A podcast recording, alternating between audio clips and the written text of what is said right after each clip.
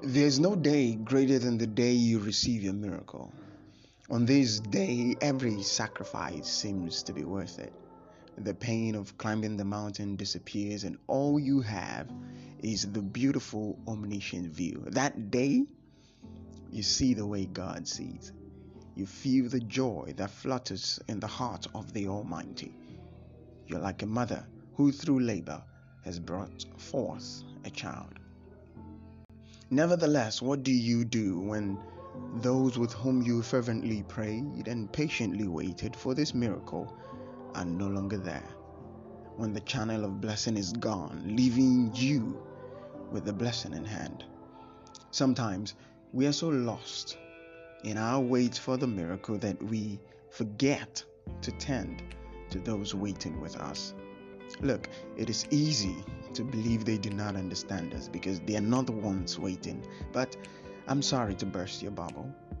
They understand because your presence and attention are their own miracle. It is you they want. Your happiness is their happiness. So, all I'm saying is do not be quick to judge people, do not be quick to condemn them, nor as we popularly say, cut them off. Because sometimes people want you and just you. And they do so because they truly care. So look out, look around, and you will find that in this world, there are people who genuinely care about you, not about the miracle, or about what you have to give, just who you are and the idea of you.